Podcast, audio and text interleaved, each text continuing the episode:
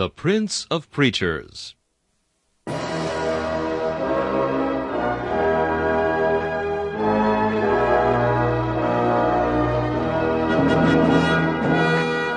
Charles Haddon Spurgeon has been called England's greatest contribution to the spread of the gospel in the 19th century. One of his contemporaries said that the chief secret of Spurgeon's attractiveness was the fact that, in every sermon, no matter what the text or the occasion, he explained the way of salvation in simple terms. Spurgeon's messages remain one of the great treasure houses of Christian literature, still bringing the light of the gospel and the comfort of the scriptures to hungry souls long after the preacher has passed into glory. This is Charles Kelsch inviting you to listen to a message from the Prince of Preachers.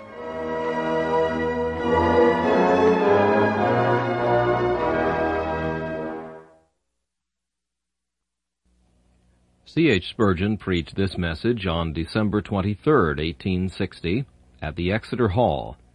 It is entitled, A Merry Christmas, and the text is found in Job chapter 1, verses 4 and 5. And his sons went and feasted in their houses, every one his day, and sent and called for their three sisters to eat and to drink with them.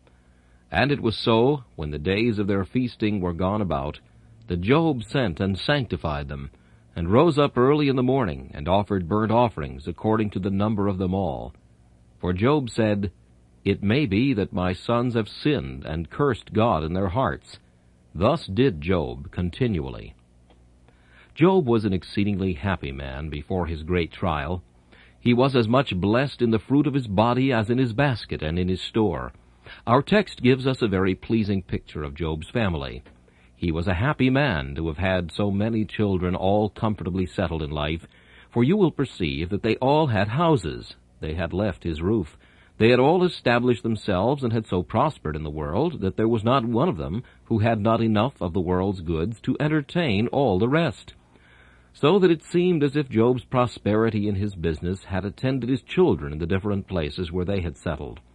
To add to his comfort, they were an undivided family not like Abraham's household, where there was an Ishmael who mocked Isaac, nor like Isaac's household, where there was an Esau and a Jacob who sought to supplant him, nor like Jacob's household, where there was a Joseph, and all the rest of his brethren were envious and jealous of him, nor like David's household, where there was perpetual strife and bickering between the one and the other. Job's descendants were a large tribe, but they were all united and knit together in bonds of perfect happiness, and moreover they seem to have had a great desire to preserve their unity as a family. Perhaps Job and his family were the only ones who feared God in the neighborhood. They wished therefore to keep themselves together as a little flock of sheep in the midst of wolves, as a cluster of stars in the midst of the thick darkness. And what a brilliant constellation they were, all of them shining forth and proclaiming the truth of God. I say it was their desire not only to enjoy pleasantness and peace, but to maintain it. For I think that these annual meetings at the different houses were intended to knit them together, so that if any little strife had arisen, as soon as they met at the next brother's house, all might be settled, and the whole host might go on again, shoulder to shoulder, and foot to foot, as one phalanx of soldiers for God. I think Job must have been a right happy man. I do not know that he always went to their feasts, Perhaps the soberness of age might have a little disqualified him for joining in their youthful enjoyments, but I am sure he commended their feasting. I am quite certain he did not condemn it. If he had condemned it, he never would have offered sacrifice to God, lest they should have sinned, but he would have told them at once it was a sinful thing, and that he could give no countenance to it. I think I see the happy group, so happy and holy that surely if David had been there, he would have said, Behold, how good and pleasant a thing it is for brethren to dwell together in unity. But Job was a godly man, and so godly that, unlike Eli, he brought up his household in the fear of God, and was not only quick to observe any known sin, but was exceedingly jealous over his children, lest secretly and inadvertently in their hearts, while they were at their loaded tables, they might have said or thought anything which might be termed blaspheming God. He therefore, as soon as the feasting was over, called them all together, and then as a preacher told them of the danger to which they were exposed, and as a priest, for every patriarch before the law was a priest, he offered burnt sacrifices, lest any sin should by any possibility remain upon his sons and daughters. So saith the text. I pray that now we may have grace to listen to it, and may what we shall now hear abide with us during the coming week, when some of you shall meet together in your own houses. May God grant that our parents, or we, if we be parents, may be as Job's, and when the feasting shall be over, may there come the sacrifice and the prayer, lest we should have sinned and blasphemed God in our hearts. I shall divide my sermon thus. First, the text, and that is festive. So we shall ring a merry bell.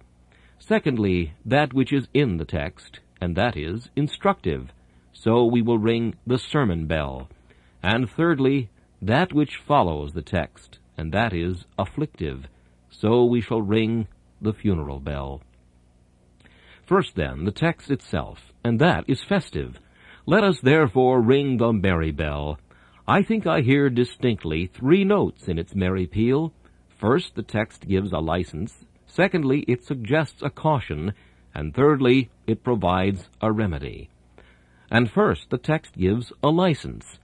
Now, ye souls who would deny to your fellow men all sorts of mirth, come and listen to the merry bell of this text, while it gives a license to the righteous especially, a license that they meet together in their houses, and eat and drink, and praise their God. In Cromwell's days, the Puritans thought it an ungodly thing for men to keep Christmas. They therefore tried to put it down, and the common crier went through the street, announcing that Christmas was henceforth no more to be kept, it being a popish, if not a heathenish, ceremony. Now you do not suppose that after the crier had made the proclamation, any living Englishman took any notice of it. At least I can scarcely imagine that any did, except to laugh at it. For it is idle thus to strain at gnats and stagger under a feather. Albeit that we do not keep the feast as papists, nor even as a commemorative festival, yet there is a something in old associations that makes us like the day in which a man may shake off the cares of business and disport himself with his little ones. God forbid I should be such a Puritan as to proclaim the annihilation of any day of rest which falls to the lot of the laboring man. I wish there were half a dozen holidays in the year. I wish there were more opportunities for the poor to rest. Though I would not have as many saints' days as there are in Romish countries, Yet if we had but one or two more days in which the poor man's household and the rich man's family might meet together, it might perhaps be better for us. However, I am quite certain that all the preaching in the world will not put Christmas down. You will meet this Christmas day, and you will feast, and you will rejoice, and each of you, as God has given you substance, will endeavor to make your household glad. Now, instead of telling you that this is all wrong, I think the merry bell of my text gives you a license so to do. Let us think a minute. Feasting is not a wrong thing, or otherwise Job would have forbidden it to his children. He would have talked to them seriously and admonished them that this was an ungodly and wicked custom to meet together in their houses. But instead of this, Job only feared lest a wrong thing should be made out of a right thing, and offered sacrifices to remove their iniquity but he did by no means condemn it. Would any of you ask a blessing upon your children's attendance at the theatre? Could you say, when they had been in such a place, it may be they have sinned? No, you would only talk thus of a right thing. I think I can prove to you that this was a good thing. For first, you will notice, they met in good houses. They did not go to an alehouse to feast. They had no need to enter the tavern, but they met in their own houses, houses where prayer and praise were wont to be made. How much better for the working man to spend his money on his family than upon liquor sellers. And then it was in good company. They did not scrape together all the ruffians of the place to feast with them, but they kept to their own kith and kin. And feasting is good when good men feast, especially when they spare for the poor, as no doubt Job's children did, or else they were quite unworthy of their generous ancestor. They feasted in good houses and in good company, and they observed during their feasting good behavior.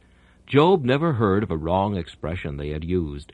No one ever told him that they had become riotous, or that they had uttered one wrong word, or else Job could not have said, It may be, but he would have said, It is so. He must be a good son, of whom a father could say, It may be, he has erred. All that he had was a fear lest secretly they might have done wrong. But it appears that openly their feasting had been such that even the busy tongue of scandal could not find fault with them. And besides, their feasting was a good thing, because it had a good intent. It was for amity, for cheerfulness, and family union. It was that they might be bound together as a bundle of rods, strong and unbroken, that they might be as a strongly intertwisted cord, interwoven by these their family greetings and meetings. Now I say that if in their case the thing was not wrong, and I think I have proved in four respects that it was right, it was in good houses, in good company, with good behavior, and for a good purpose, the text gives us a license for us to do the like, and to meet in our houses, in the company of our kith and kin, provided we feast after a good sort, and do it with the good intent of knitting our hearts the one towards the other. But again, good men of old have feasted. Need I remind you of Abraham's making a great feast in his house when his child Isaac was weaned? Shall I tell you of Samson and his feasts, or of David, or of Hezekiah, or of Josiah, and of the kings who gave to every man a loaf of bread, and a good piece of flesh, and a flagon of wine, and they cheered their hearts and made merry before God. But let me remind you that feasting, so far from being evil, was even an essential part of divine worship under the old law. Do you not read of the Feast of Trumpets, the Feast of Tabernacles, the Feast of the Passover, the Feast of the New Moons, and of how many other feasts besides? Come they not over and again? Now, if the thing were wrong in itself, God would certainly never employ it as an emblem and token of the divine, the pure, and the heavenly doctrines of His grace. It is impossible that God should have taken a wrong thing to be the type of a right thing. He might take a common good and make it the type of a special favor, but not an evil thing. It be far from us to suppose such a thing of our God. Besides, did not the Savior himself countenance a feast and help to provide the guests with the wherewithal that they might have good cheer? Do you think the Savior out of place when he went to the wedding feast? And suppose ye that he went there and did not eat and drink? Was it not said of him, Behold, a drunken man and a wine-bibber, a friend of publicans and sinners. Not that he was either drunken or a wine-bibber, but that he came eating and drinking, to dash to pieces the Pharisaism which says that that which goeth into a man defileth a man, whereas Christ teacheth, not that which goeth into a man, but that which cometh out of a man, that defileth the man. Jesus Christ, I say, was at the feast, and suppose ye that he bore a sad countenance? Did he sour with the vinegar of a morose behavior the wine with which he had filled the watering pots? I think not. But I believe that at that marriage feast he joined with the guests, and if he were indeed a man of sorrows and acquainted with grief, as he certainly was, yet did he not keep his griefs to himself, for if he came to suffer himself, he came to make others glad. And I doubt not that at the feast he seemed the gladdest of the guests, most glad because he was really the master of the feast, and because he saw in the wedding the type of his own marriage, his own divine espousal with the church, which is the bride, the Lamb's wife. And let me add once more, God has certainly made in this world provision for man's feasting. He has not given just dry bread enough for a man to eat and keep body and soul together for the harvests teem with plenty, and often are the barns filled to bursting. O Lord, thou didst not give simply dry bread and water for mankind, but thou hast filled the earth with plenty, and milk and honey hast thou given to us. And thou hast besides this laden the trees with fruit, and given to men dainties. Thou art not illiberal. Thou dost not dole out with miserable hand the lean and scanty charity which some men would give to the poor, but thou givest liberally, and thou upbraidest not. And for what purpose is this given? To rot, to mold, to be trodden upon, to be spoiled? No, but that men may have more than enough, that they may have all they want, and may rejoice before their God, and may feed the hungry. For this indeed is one essential and necessary part of all true Christian feasting. My text, I say, rings a merry bell, and gives us license for sacred feasting. But now the merry bell suggests a caution. Job said, It may be. They were good sons, good, godly young men, I am sure, or else Job would not have said, It may be. But it may be, said he. It may be that my sons have sinned and cursed God in their hearts, or, as some translate it, have blessed God too little in their hearts. They may not have been grateful enough for their prosperity and for the enjoyments which God had given them. It may be. Well, hearken, brethren, it may be, too, that you and I may sin and blaspheme God in our hearts, and be, as Job's sons may have been, too little thankful. If, though they were true men and true women, Though they all had Job for their father, and though their feasting was in their own houses, and after a right sort and a commendable sort, yet there was a maybe that there might be sin. Am I too superstitious or too careful when I say, brethren, it may be? It may be that in our happiest gathering of our family together, it may be that we shall sin. I think we could not prefer ourselves before the sons and daughters of Job. That were self-righteousness indeed. We are surely not proud enough to think ourselves better than the sons of that perfect and upright man who feared God and eschewed evil. I think I am not too severe and too strict when I say, it may be. It may be. Look to it. Take heed to yourselves. Be careful. Be on your watchtower. Let me give you some reasons and arguments why this caution is not unnecessary. And first remember that there is no place free from sin. You may set bounds about this mount, but the beast will touch the mountain. You may endeavor as much as you will to keep out Satan, but wherever there were two met together, Satan was ever the third. There was never a company met, but the evil one somewhere intruded. Does he not come into your business? Do you not find him entering into your very closet? Yea, and the very table of the Lord. Has not Satan sat there and tempted Judas? Ay, and tempted you too? How then can you hope that when your family are met together, Satan shall not be there?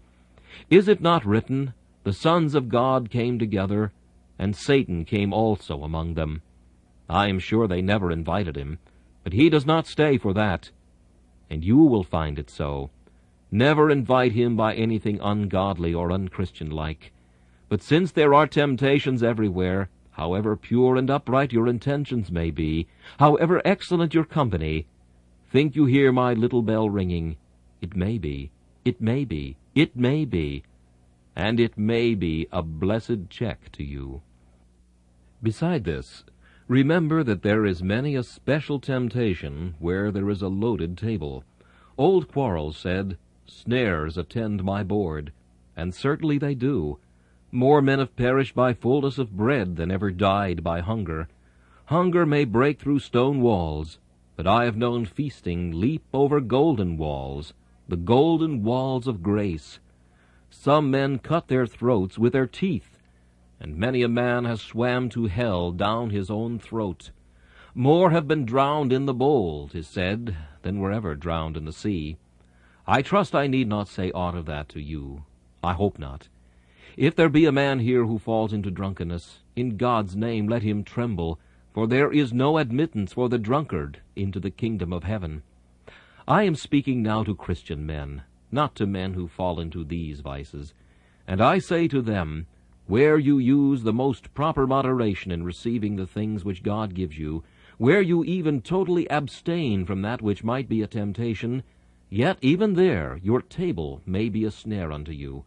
Therefore take heed to yourself, believer, lest Satan lie in ambush beneath the family table. Remember also that they who sit at the table are but men, and the best of men are but men at the best. And men have so little grace that if they be not on the watchtower, they may soon be overtaken, and they may say or do that which they will have to repent of afterwards. I have heard say that there are men who swallow mouthfuls on earth which they will have to digest in hell, and I doubt it not. There have been times when a happy company have gathered together, and the conversation has become trifling, then full of levity. Perhaps it has gone so far that afterwards, when they retire to their homes, they would have recalled their words if it had been possible. Let this caution, then, sound in all our ears. It may be, it may be, it may be. And let us so act that if Christ were at the feast, we should not be ashamed to see him.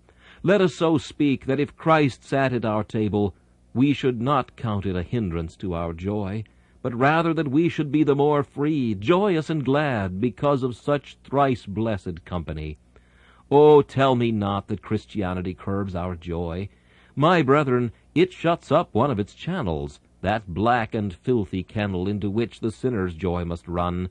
But it opens another channel, wider, broader, deeper, purer, and fills it to the very banks with joy more lustrous and more full of glory. Think not that we who follow Christ and seek to walk strictly in our integrity are miserable. We tell you that our eyes sparkle as much as yours, and that we have not the redness of the eyes in the morning.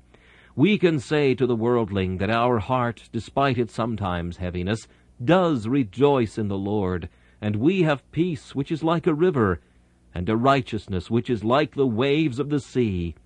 O Christian men, let not the world think of you that you are shut out here from anything like happiness, but so act and so live at all times that you may teach men that it is possible to be happy without sin, and to be holy without being morose.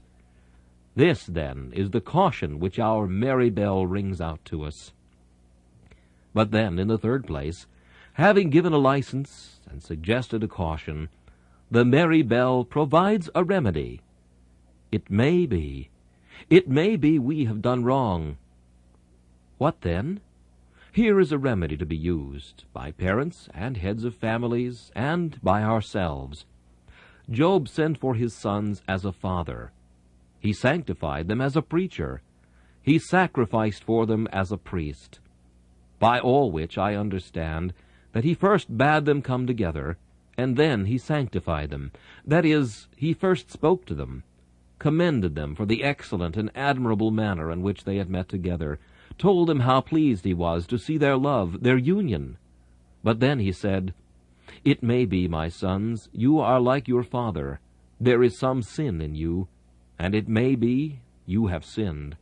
Come, let us repent together, and so, being, as I believe, all godly persons, they sat down and thought over their ways. Then, no doubt, the good old man bade them kneel down while he prayed with them. And then he expressed his faith in the great coming mediator. And so, though one man's faith cannot prevail for another, yet the faith of the Father helped to quicken the faith of the sons, and the prayer of the Father was the means of drawing forth the prayer of the sons, and so the family was sanctified. Then, after that, he would say, There is no putting away of sin except by the shedding of blood. So they fetched the bullocks, a bullock for every son and for every daughter. The old patriarch slew the victims, laid them on the altar, and as the smoke ascended, they all thought, if they had sinned against God, yet the blood shed and the victim offered could, as the type of Christ, Take away their sin. I think I see the good old man after the sacrifice was all complete. Now, my children, he says, return to your homes. If you have sinned, your sin is put away. If you have transgressed, the atonement made has cancelled your transgression. Ye may go to your habitations, and take a father's blessing with you. Call to your recollection that Job is said to have seen to his sacred work early in the morning. It is ill lying in bed when we have sin on the conscience. He that hath a sin unforgiven should never travel slowly to the cross, but run to it. So Job would sleep in the morning not an hour, till he had seen his sons and his daughters sanctified, and the sacrifice made. Mark well that he offered according to the number of his sons. He did not leave out one, if he prayed for the eldest, he prayed for the youngest too. And if he made supplication for the sons, he did not forget the daughters. Ah, parents, Never forget any of your children. Carry them all before God. Let them all be consecrated to Him, and let your earnest prayer go up for them all, from your Reuben down to your Benjamin. Leave not one of them out, but pray God to grant that they may all be bound up together in the bundle of life. And notice once again, so did Job continually. As often as they visited, so often was there the sacrifice. I suppose they had ten feasts in the year, and it is supposed by the old commentators that they assembled on their birthdays. They were not always feasting. That were sinful. In fact, that was the sin of the old world, for which God drowned it. They ate and they drank, they married and they were given in marriage, all which things are right enough in themselves, but if we are wholly immersed in them, always eating, always drinking, always feasting, then they become sins, and indeed at all times they become sin, unless, like Job's feasts, they are sanctified by the word of God and prayer. If our meetings be thus sanctified, we can in everything give thanks. Then he that eateth, eateth to the Lord, and giveth God thanks, and being accepted in his thankfulness, the eating is to God's glory. I say then, my dear friends, that Job did this continually, which teaches to the parent his duty of continually pleading for his sons and daughters. The aim of my remarks is just this. You will, most of you, meet together this Christmas day and keep the household feast. I beg you to imitate Job on the morrow, and make it your special and peculiar business to call your children together and sanctify them by prayer and by pleading the precious sacrifice of Christ Jesus. So it may be there has been sin, but there will be no maybe as to the putting away of the sin. For pleading with prayer and laying hold on the sacrifice by faith, you shall stand accepted still, both you and your households. Now, some may think that what I have said upon this point is unnecessary, and that we ought not to speak about such common things as these. Do you suppose that the Christian pulpit was set up by God that we might always talk to you about the millennium or the antediluvians or the things that are to happen in Ethiopia or Palestine? I believe that the Christian ministry has to do with you in your daily life, and the more the preacher delivers that which is practically suggestive of profit to our souls, the more closely does he keep to the Master. I am sure if my Lord Jesus Christ were here, he would say somewhat in these words to you. Go your way, and eat your bread with a joyous heart, for God hath accepted you through my blood. But watch, and be ye as men that look for their Lord. Still keep your lamps trimmed, and your lights burning, and your loins girt about, and be ye steadfast, and watch unto prayer, that should I come in the morning, or at the cock crowing, I may find you ready for my appearing. As for you, young men and women, who will be separated on that day from your own parents, having no family circle in which to join, yet perform this pleasant privilege yourselves. Set apart a season the next morning, in which, by prayer and supplication, you shall make confession of sin. And whenever the feast time comes round, whenever you are invited to a social meeting or the like, Look upon it as a necessary successor of the social gathering, that there be private supplication, private confession of sin, and a personal laying hold in you upon the great sacrifice. If this be done, your meetings, instead of being unprofitable, shall be the beginning of better days to you, and you shall even grow in grace through that prayer, that repentance, and that faith which have been suggested by your gatherings together. I think all this is most fairly in my text, and if I ought not to preach from such a passage, then the text ought not to be in the Bible. And now let us turn to the second head, or what is in the text, and that is instructive. We must therefore ring the sermon bell. Well, it will be a short sermon. My sermon shall not be like the bell and preacher of St. Antholin's church, which were said to be both alike, the bell was pulled a long while, and was exceeding dreary in its tone, and the preacher was precisely the same. The sermon which is fairly in my text is this. If Job found it right, with a holy jealousy, to suspect lest his sons might have sinned, how much more do you think he suspected himself? Depend on it, he who was so anxious to keep his children clean was himself more anxious that he might always fear his God and eschew evil. God said he was a perfect and an upright man, and yet was he jealous. How much more, then, shall you and I be jealous of ourselves? Say not in thine heart, Christian, I may go hither and thither and may not sin. You are never out of danger of sinning. This world is a mire. It will be hard to pick your path so as not to soil your garments. This is a world of pitch. You will need to watch often, if in handling it you are to keep your hands clean. There is a robber in every turn of the road to rob you of your jewels. There is a thief behind every bush. There is a temptation in every mercy. There is a snare in every joy. There is not a stone on which you tread under which there is not a serpent's nest. And if you shall ever reach heaven, it will be a miracle of divine grace. If you shall ever come safely home to your Father's house, it will be because your Father's power brought you there. If Job's sons were in danger at their own tables, how much more are some of you in danger, Christians, when you have to go among the ungodly? It may be that some of you are called to do business where you hear oaths and blasphemy. Your way of life is such that you cannot help being exposed to many temptations. Be on your guard. It was said of a certain great man that he was so afraid of losing his life that he always wore armor under his clothes. Take care you always wear armor. When a man carries a bombshell in his hands, he should mind that he does not go near a candle. And you too must take care that you do not go near temptation. But if you are called to go through the temptation, how watchful, how anxious, how careful, how guarded should you be? Brethren, I do not think we are any of us watchful enough. I have heard of a good woman who would never do anything till she had sought the Lord in prayer about it. Is that our custom?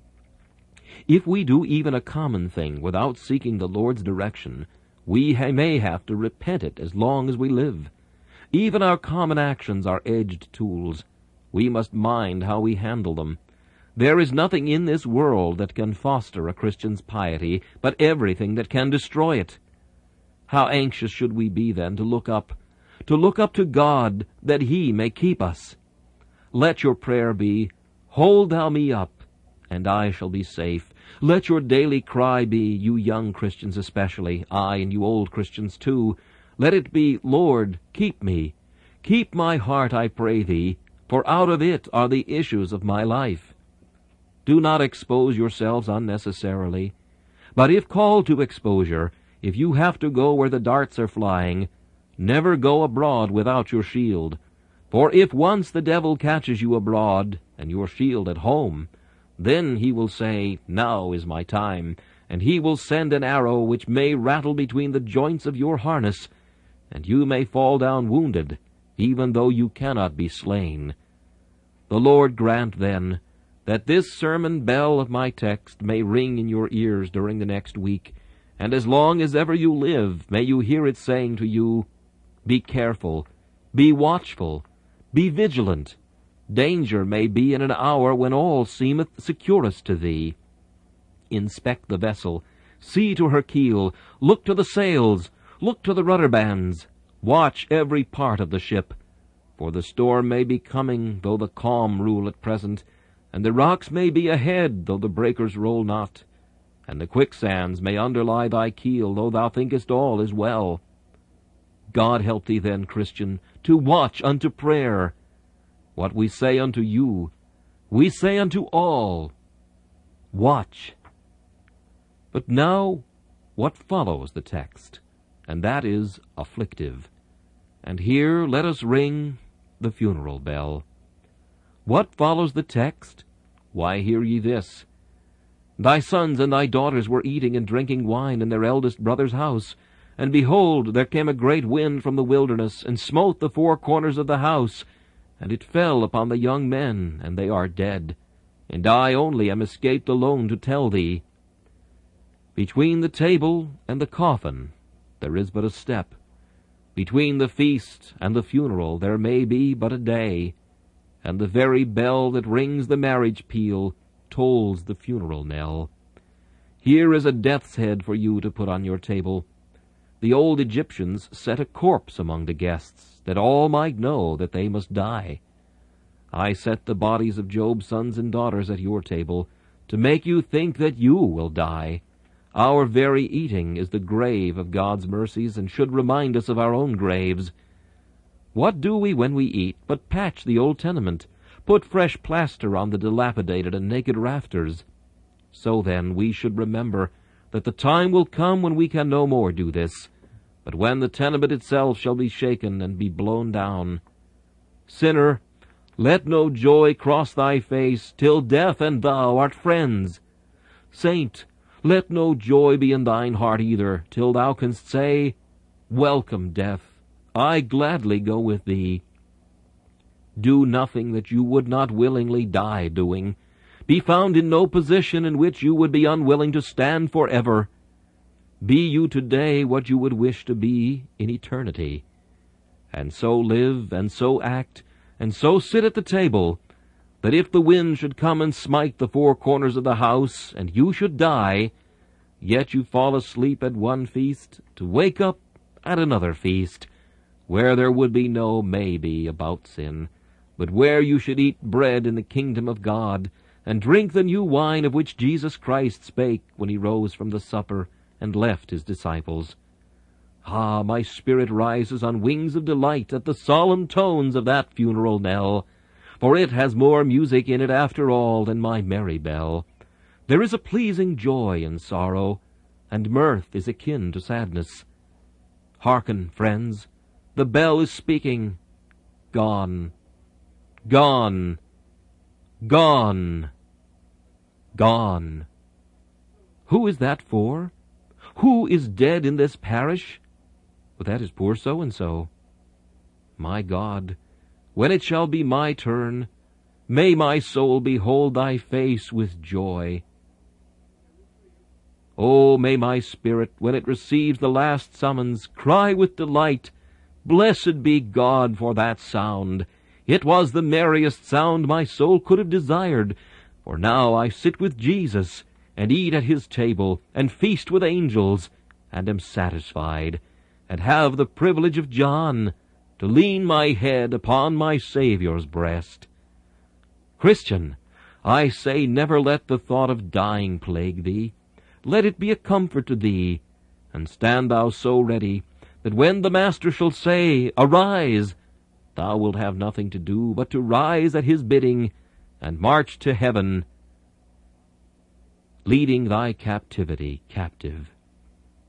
But thou, sinner, when thou art sitting at thy table, think thou hearest my funeral bell tolling in thy ears.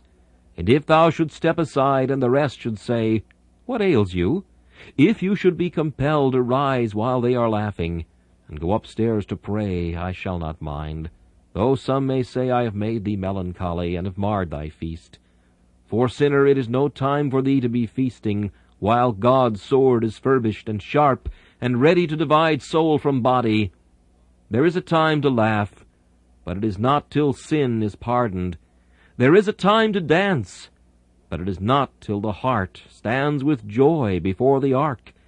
There is a time to make merry, but it is not till sin is forgiven. Your time is a time to weep, and a time to rend your garments, and a time to sorrow, and a time to repent. May God's Holy Spirit give you the grace. The time is now, and the grace being given, may you fall before the cross and find pardon and mercy there. And then we may say, in the words of Solomon, Go thy way, eat thy bread with joy, and drink thy wine with a merry heart, for God now accepteth thy works.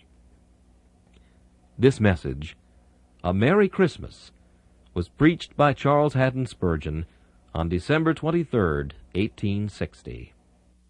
This is Charles Kelsch inviting you to join me again for another message from the Prince of Preachers,